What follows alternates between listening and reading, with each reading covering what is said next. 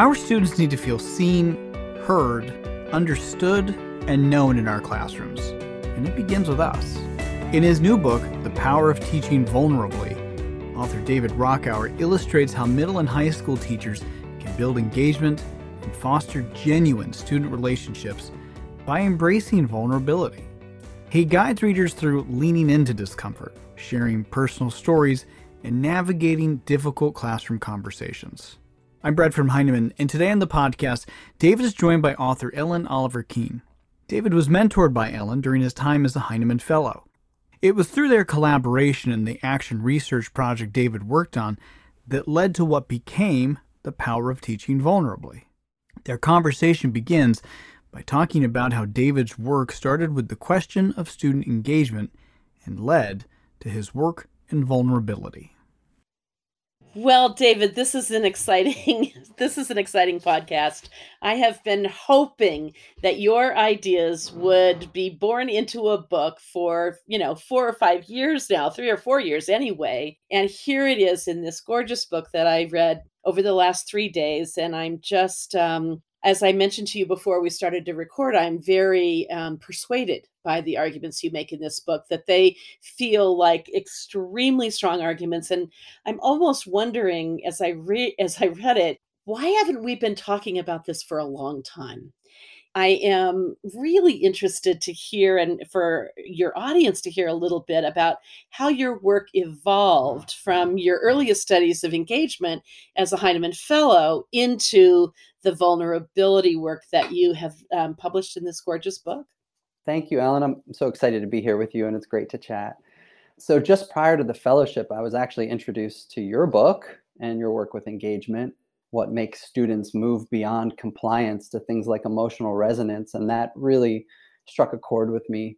And I had already been thinking about what it means to be an authentic teacher. So pairing teacher authenticity or vulnerability and engagement seemed an idea worth exploring. As you said, I, I don't think, you know, we talk a lot about social emotional learning, but drilling down to the specifics of vulnerability hadn't really been touched on, at least in my experience. So initially, my research question was in what ways does teacher vulnerability impact student engagement? But after time, I wanted to examine sort of all the impacts that teacher vulnerability might have on learning. So then, as you know, I changed my question to in what ways does teacher vulnerability impact student learning experiences? And from there, I moved into my research question, and, and the three different dimensions sort of evolved from there. Well, I'd love to hear you talk a little bit about each of those three dimensions because that is actually what fascinates me so much. And, uh, you know, it, it, it's especially compelling, I think, because you identified these three dimensions independent of outside theoretical work but really instead they they came into being because of what you observed in your kids right i mean could you talk a little bit about each one of the three and you know why they're important why we should be paying attention Absolutely. So the first one, probably the one that I focused on the most was personal vulnerability. And there, I should say before I go into all three that there's definitely some overlap here with the three different dimensions. But personal vulnerability I define as the stories that we share with our students that tell about a failure, a joy, a memorable moment, really about showing students who we are beyond the classroom walls. And I think too often we bring stories to the classroom, both verbal and written, that are safe and polished pieces so we bring those mentor texts, say, hey, I've worked on this draft a hundred times and I'm ready to share it with my students. But I think we also need to share the ones that we've struggled with, the ones that have made us feel something that have tugged on our heartstrings, you know, as we're writing them.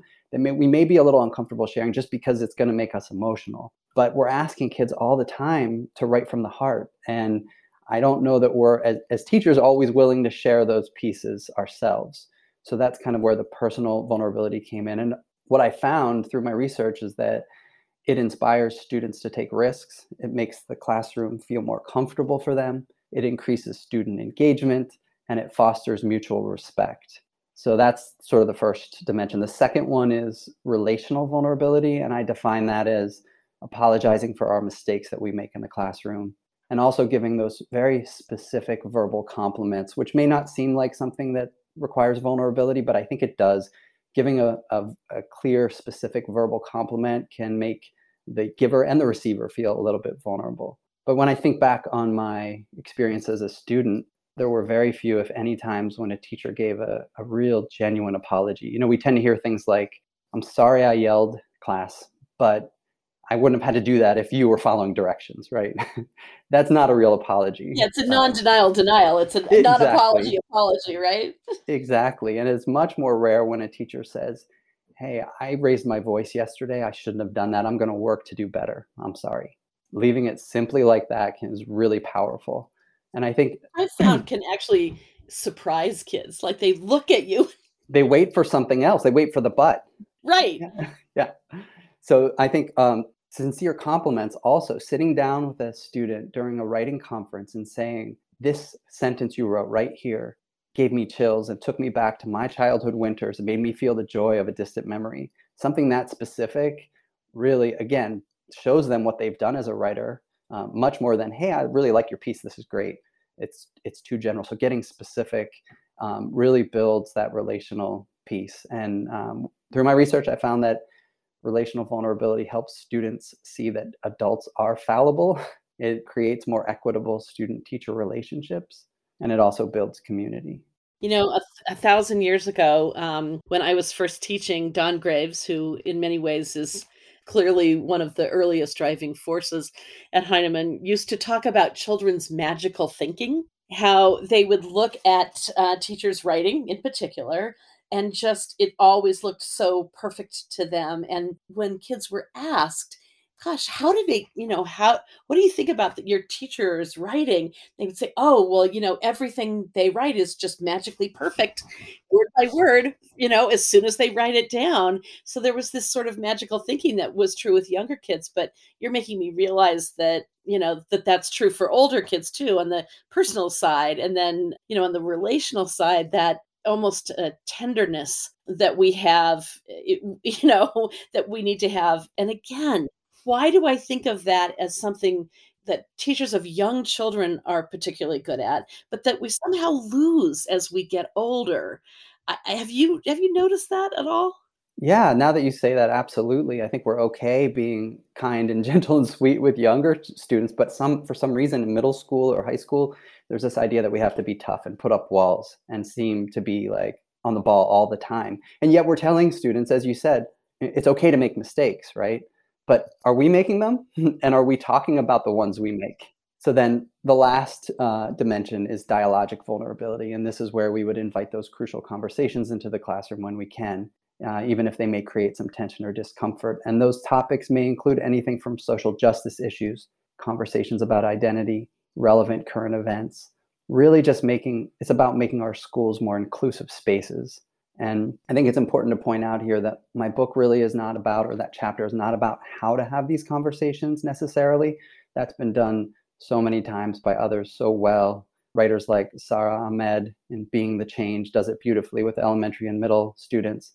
Matthew kay's book not light but fire dives into the into the high school uh, one classroom. of my favorites yeah. It's yeah. amazing. But my chapter really just pointing out that feeling vulnerable during those conversations is okay and it's normal, right? But when we do have those conversations, um, what I found is that it increases student engagement. Students are often less afraid to have the conversations than we are as teachers. It encourages student voice and it also strengthens the classroom community. You know, I think when we're having conversations that might make someone feel uncomfortable. I mean, I, I always felt this as a teacher. I always had this sense that I have to know exactly what I'm going to say and I have to have it all kind of spelled out and and sort of predictable and it has to be within my control because this topic verges into something controversial or around which there are political differences.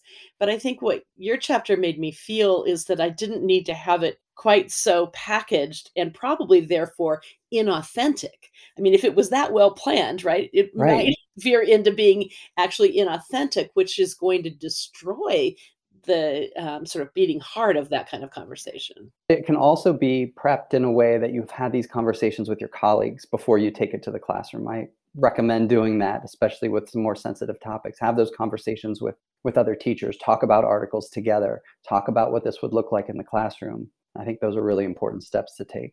Absolutely. I would love to um, hear a little bit more about your students. I, you know, as I read through their pieces, I just think oh my gosh, who are these kids? You know, how did they get to the point where they are able to articulate? I mean, I, I'm just blown away by the student samples in this book. And so I, I'd love to hear you talk a little bit about perhaps where they started when you first began to kind of share, you know, these three dimensions of vulnerability and then how you've seen them evolve. Yeah, that's a great question it was funny even when we started with the word vulnerability when i did interviews with them they couldn't pronounce it so it was like they were these funny Unknown interviews where them. there were lots of bloopers and outtakes with Yeah. the word uh, but i think they didn't really understand they thought this was just why is david doing this why are we exploring something like this and then as we moved into it and talked about what it meant and i started sharing a bit more of my pieces with them i think they got it. They got that this is hey you know teachers have told us right from the heart write about things you care about but we still weren't 100% safe in doing that. So i remember there was a sort of a critical point where i shared a story about my the first time that i had seen my father show emotion when when uh, he was when i was a teenager and how it impacted me and i wrote it and I read it in front of the class, and I honestly didn't know that it was going to be hard for me to read. So, you know, midpoint in the read, I was taking a deep breath and I pushed through. And when I was finished, every teacher knows these moments where you could hear a pin drop and then hands go up and lots of questions come. And I think that was a real turning point because they got it. They got that this is a place where we can write and the writing is going to be real. And we're not going to overshare, right? And there were things that students would ask me about. Hey, do you think this is something I could write about? And sometimes it was okay, and sometimes it wasn't. But I think that was a that was a turning point. And then from there, I saw their writing become much much more authentic. Yeah, it just, I mean, the quality of the writing, you know the quality of the writing improved, Yes, right? So this is not, uh, this is not an intervention designed to make your students' writing better, but in fact, that's what you got. And I just think that's a, a absolutely fascinating outcome because it wasn't necessarily, especially after you changed your research, wasn't Right. necessarily what you planned, right? and, and this is it's it's in line with your research. I think about engagement because you're moving from compliance here. Complete this memoir, right, and do steps one, two, and three. Instead, you're hooking them essentially with emotional resonance, and then they've got that, right? They get it. But you did you did say something just in your last response that I I thought um, thought about it. It made me. It actually took me back to a time very early in my teaching career. It was my second year in the classroom. My mother was diagnosed with leukemia and passed away in my second year of um, teaching. I was 21, and so very very young, and and um, I, you know, I, there's my little bit of vulnerability here in sharing that with you. I don't share it too often, but I do look back on that time when she was getting sicker um, and after she died, that I think perhaps I was too vulnerable with kids, that I may have overshared a bit. And in fact, certainly not intentionally, but used them as a foundation to help me feel stronger at a time when I felt terribly, terribly vulnerable. And I wonder what your thinking is about, you know, do can teachers go too far? Can students go too far? Yes, yeah. Thank you for sharing that. By the way, I appreciate it. Um, yes, Brene Brown talks about this uh, about setting clear boundaries, and I think that's equally important with teachers. being vulnerable first of all comes with time and trust so it's not something we should ever do on the first day of school or probably the first week of school i think it evolves from knowing one another and what it, and it will look different in every classroom. You know what i share one year with one group may look very different the next year. And i would say if you have a story to tell that you're interested in telling to a class i would highly recommend sharing that with a trusted colleague. Read it out loud to them. Have that discussion first with them before you share it in the classroom and ask your colleague is this too much? Am i missing something where this may have a, a negative impact and then also ask yourself as you mentioned sometimes we unintentionally i think may want to share something for for shock value or to impress. And you know we can be trapped in that especially young teachers i think to get that feedback from the students. And I think if you ask yourself if there's any reason that you're sharing it for shock value, take it off the table. That's not something you should share. right. right. Or for or for sympathy in some way too. Exactly. Mean, right. Yeah. I mean, yeah, and I, I, think that was uh, you know I certainly wouldn't have known that at the time, but I think that was a part of the of the problem for me in doing that. Probably way too much for for fifth graders at that stage in their lives. But and and but just to add on to that too, because you mentioned students, can they go too far? And I think they can. And I think it's important to talk to students about that and say, you know, your writing is you can write whatever you want, right? This is your writing. But what we share with the class or what we turn in as an assignment, let's have a conversation about that, right? And that comes up in the writing conferences as well. Right, right. So that you're dealing with those eh, things that actually might put them at risk a little bit almost. Even in a classroom as trusting as yours there's still risk there for kids there is in, there is. in being vulnerable right? Yep yep and i think that's another reason that we don't dive in in the first weeks of school. You got to get to you have to know the kids you have to know what they're going through and what's what's um, what they're living with and and the longer you wait and the more you know them the better you are able to, to help guide them as writers. Well you certainly pick up on i mean a reader gets the sense of how deeply that impacted kids that you know teachers in you know your your vulnerability and others you know you definitely get the sense of how um how much that impacted them. I kind of visualize as i'm reading about you know as i'm reading some of their responses i i sort of visualize you know you're the teacher that they come back to visit the year after and the year after and the year after and the year after right? Uh, I, I, hope so. I i think I, I can imagine that you're not because i think those are the teachers the, the people who have been vulnerable with kids the people who have been as authentic and genuine as you are with kids. Those are the, the ones that those are the teachers that stick in our our children's minds. And yeah. Uh, yeah I think all of this, as you know, is grounded in relationships, right? That's what the kids are going to remember. How the things we talked about, how they how they felt when they were in our space. And I'm really fortunate to teach in a school, and I go into the book about this school um, where we loop with students. So I teach grades six through eight uh, ELA, and so I've got I've got students for three years, some of them, and that's just you know that's a gift. Yeah, wonder, and I, I didn't send this question ahead um, to you, David, but as I'm listening to you, I'm wondering about the impact um, of this book and your work on your colleagues, both within your school and outside. I, I can imagine that had I read this, you know, book from a colleague, I would have been moved to do things very differently in my classroom. It's a good question. I, I definitely have a couple uh, friends and colleagues who have wanted to do things uh, and take action because of the book. I'll give an example. One of the things that, that you that I talk about in the book is writing live in front of students.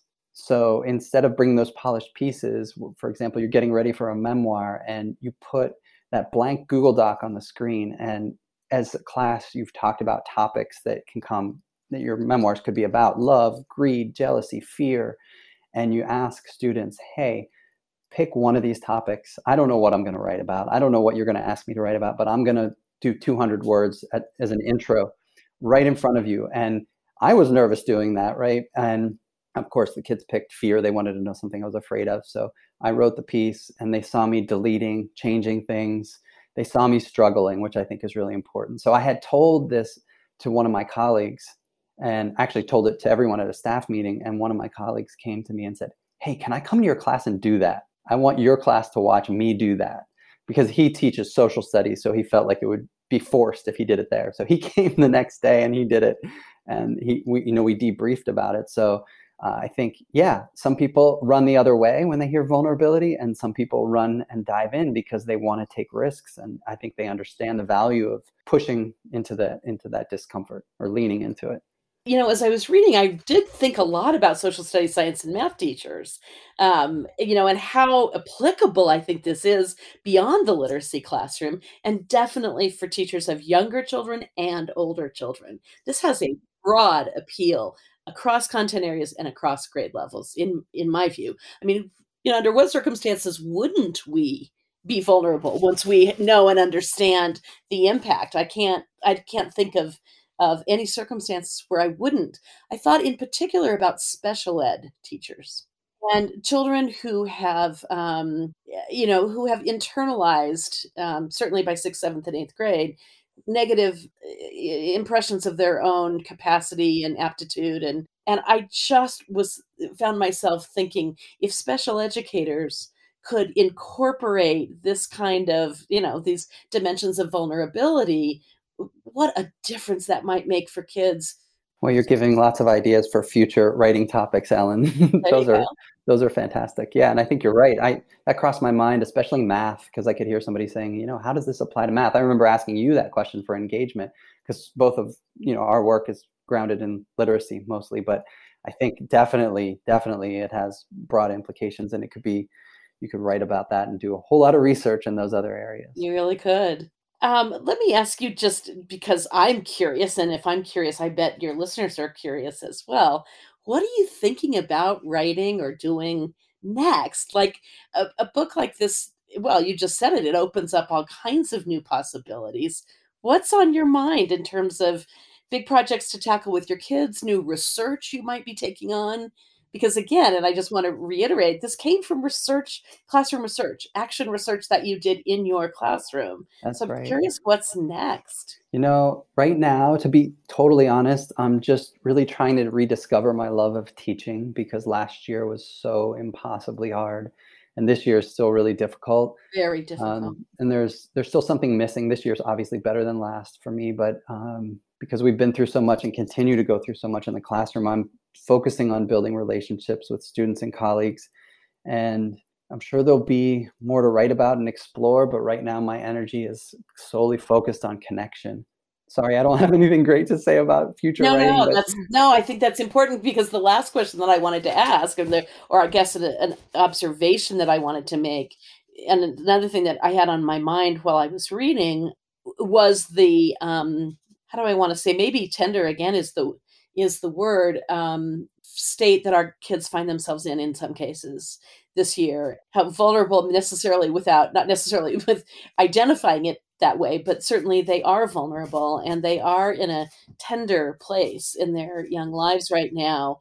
And i i mean i just couldn't help but think how you know how much more powerful our teaching might be if we incorporated the dimensions of vulnerability, particularly, always, but particularly for kids right now. What have you noticed with that? Yeah, I find myself, that's a great point. And I find myself being more patient and, as you said, a little more tender and understanding with timelines, especially, right? We, I used to be a little less patient when things were late, and now um, I'm understanding when they need to get it in late and it's just about communication and i think they they understand and respect that right? They they're more willing to come to me about it ahead of time now if they know they have a lot on their plate or they're feeling anxious and they need a they're going to need an extension. So i think that you're right now more than ever patience is needed understanding empathy compassion all of that is is critical all the time but especially now.